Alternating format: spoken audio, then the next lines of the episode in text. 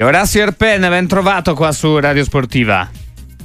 Buon pomeriggio a tutti voi, è piacere di essere ancora eh, una volta, ancora un'altra volta di parlarvi di Sassuolo Juve, no? eh, è stata una serata sicuramente molto eh, importante per la Juve, eh, nel quale ritrova un, un, un sorriso importante nel raggiungere eh, tre punti soprattutto e dopodiché ed essere riuscita a non prendere la borsa a Sassuolo perché eh, questa è la cosa importante, no?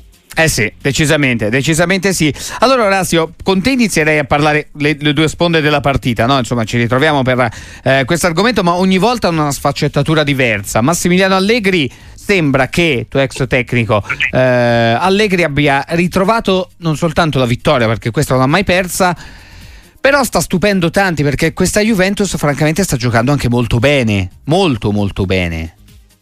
Sono, sono d'accordo con te, eh, sta trovando eh, più, più fluidità nel gioco che magari prima non si riusciva a vedere e sta trovando sicuramente più sicurezza. Penso che anche quello che ha detto eh, in qualche conferenza stampa di qualche settimana fa, e quando poi inizia ad avere un gruppo nuovo, tanti ragazzi nuovi e soprattutto eh, se ne parlava eh, l'ultima volta che sono stato ospite vostro, io aggiungerei anche qualcosina di nuovo quest'anno alla Juventus, che è l'inserimento di, di Francesco Magnanelli, che secondo me sta dando grandi frutti anche sul fatto del gioco, perché so quanto sta lavorando e sta dando un'identità importante e soprattutto anche nel gioco penso che la gente si sta divertendo, sta vedendo anche tanti gol e questo è un aspetto importante no? perché poi quando uno va a vedere una partita è vero che la squadra vuole che vince eh, che vinca eh, con tanti eh, oggi come oggi eh, la Juventus sta dimostrando e sta dando anche spettacolo perché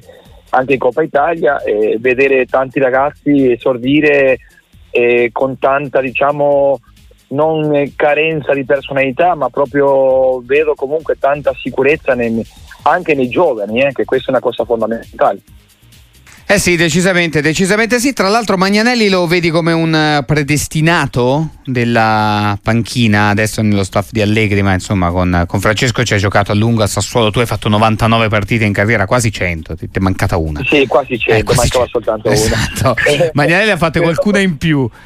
Esatto, qualcuna, eh. soltanto qualcuna a Sassuolo. Eh, no, eh, Francesco, nel periodo che arrivai a Sassuolo eh, aveva vinto la, la C2 eh, insieme a Massucci, diciamo, ehm, Marco Piccioni, Filippo Pensalfini che lavora adesso come secondo a, a Bianco a Modena.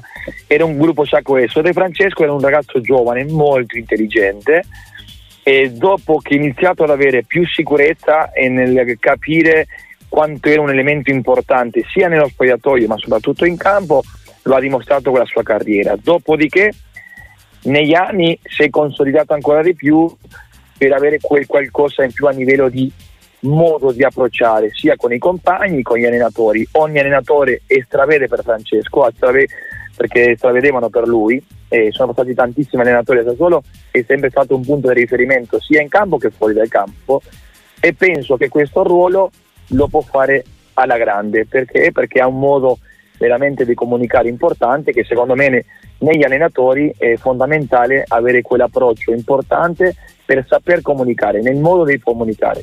Eh, e lui sta cascato veramente bene. Eh, come si dice, poi si vedeva che sarebbe diventato allenatore quando era giocatore, che sembra una frase fatta, però forse per Bagnanelli vale, questa che è una teoria che vale per tanti, ma poi si concretizza per pochi. Eh, Orazio esatto. Erpen in, in diretta con noi per parlare di molti temi, tra l'altro tra poco ti chiedo anche una cosa sulla squadra che ti ha lanciato nel settore giovanile che lega la Roma di adesso, ma tra poco te lo chiedo. Eh, prima però ti volevo ti volevo chiedere sul Sassuolo che cosa si è rotto secondo te quest'anno? Perché qualcosa si deve essere rotto. Allora, mh, mm, tornando nelle eh, tante partite fa, sta perdendo l'equilibrio, che quel equilibrio che aveva l'anno scorso.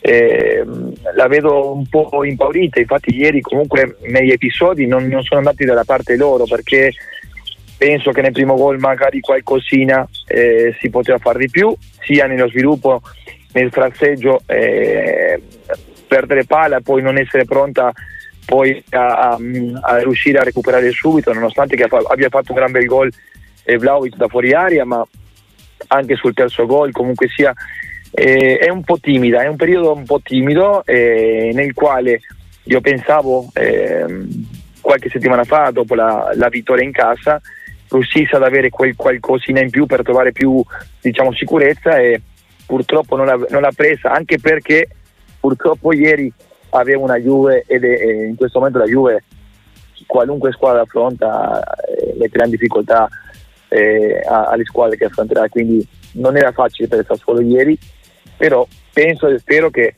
riesca ad avere eh, le forze mentali soprattutto, perché fisiche penso che non si parla tanto a livello fisico, ma mentale per riuscire a, a, di uscire in questo momento diciamo, di difficoltà.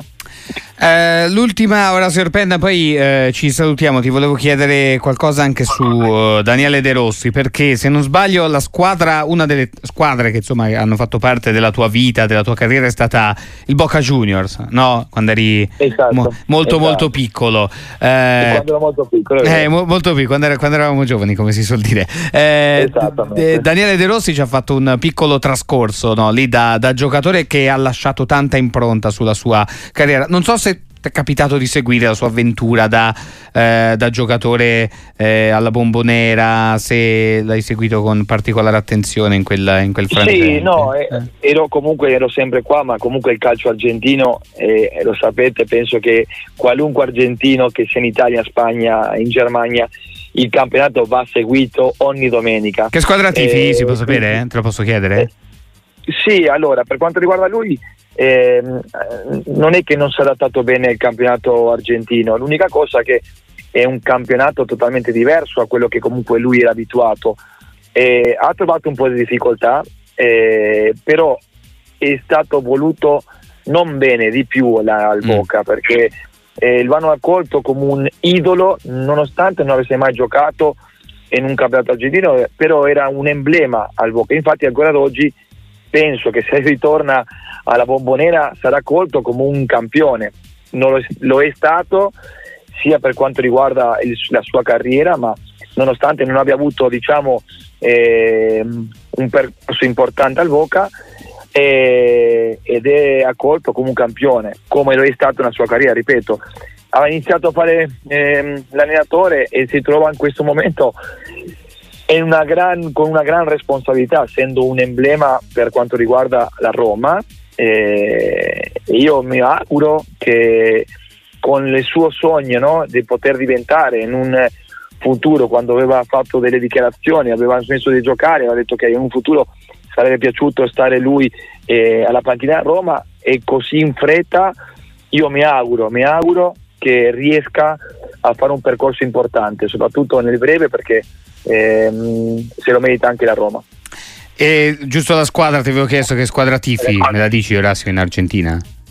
Nonostante che ho giocato al Boca, io ti favo sempre per il River, tifo per il River. Ah, ecco, eh, ok, ok, va bene, va io bene. Sono per, sono per il River, è, eh, ho avuto eh, mio zio eh, da piccolino, nonostante mio papà fosse di San Lorenzo, ancora ad oggi, eh. Ehm, mio, l'altro mio zio del Boca, il River è stato diciamo quella squadra eh, che mi ha riempito di più. Poi avevo Paolo Aymar come mio punto di riferimento da piccolino lo amavo quando, face, quando giocava nel River Play e quindi ho avuto sempre ammirazione, nonostante che ho vissuto bene, cioè ho vissuto un annetto importante al Voca. Eh, però il River è il River per me. Eh, vabbè, dai, allora la prossima volta ci troviamo anche per parlare di calcio sudamericano. Orazio, grazie per essere stato grazie. con noi. Un piacere, un abbraccio grande.